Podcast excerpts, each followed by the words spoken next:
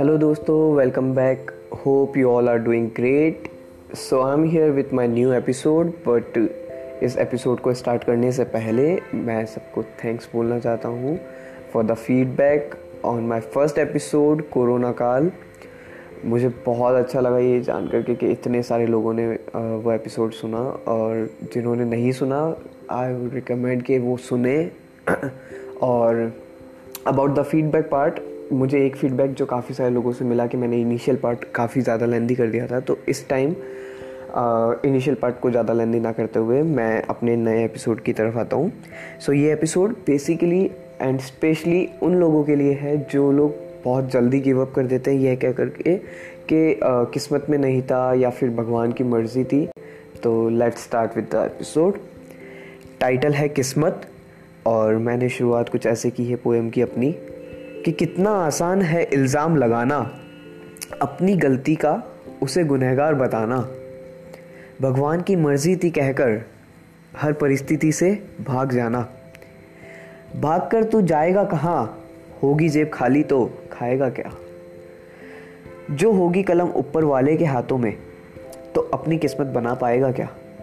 इसके बाद मेरा फेवरेट पैराग्राफ है कि जो होगी कलम ऊपर वालों के हाथ में तो अपनी किस्मत बना पाएगा क्या? कलम देता नहीं वो हाथ में, क्योंकि हर कोई कलाम नहीं होता। गलतियाँ करके भूल जाने वाले का कभी नाम नहीं होता। भूल जा तू कलम और किस्मत की बातें, वो अपने आप लिखता जाएगा। कर दिए उसने दो, उन्हें कब आजमाएगा? करके देख मेहनत, किस्मत यूँ ही बन जाएगी। मेहनत तेरी एक दिन ज़रूर रंग लाएगी। फिर उस रब की कलम खुद चलकर तेरे पास आएगी। बोलेगी तुझसे, लिखो अपनी कहानी और सारी दुनिया को सुनाएगी।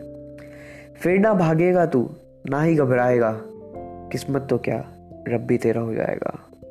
किस्मत तो क्या, रब भी तेरा हो जाएगा। So the moral of the poem is भगवान इज़ जस्ट अ बिलीव उनका नाम हमें ऐसे यूज़ नहीं करना चाहिए कि भगवान की मर्ज़ी नहीं थी या भगवान नहीं चाहते थे तो नहीं हुआ।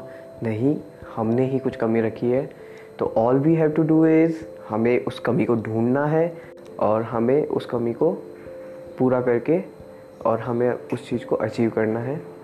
So that's all I would request to every one कि मुझे कुछ ऐसा टॉपिक सजेस्ट करो जो आप लोग चाहते हैं कि जिस पे मैं कुछ पोएम लिखूं। सो so, अगर आप कर सकते हैं that would be great thank you so much stay home stay safe and stay healthy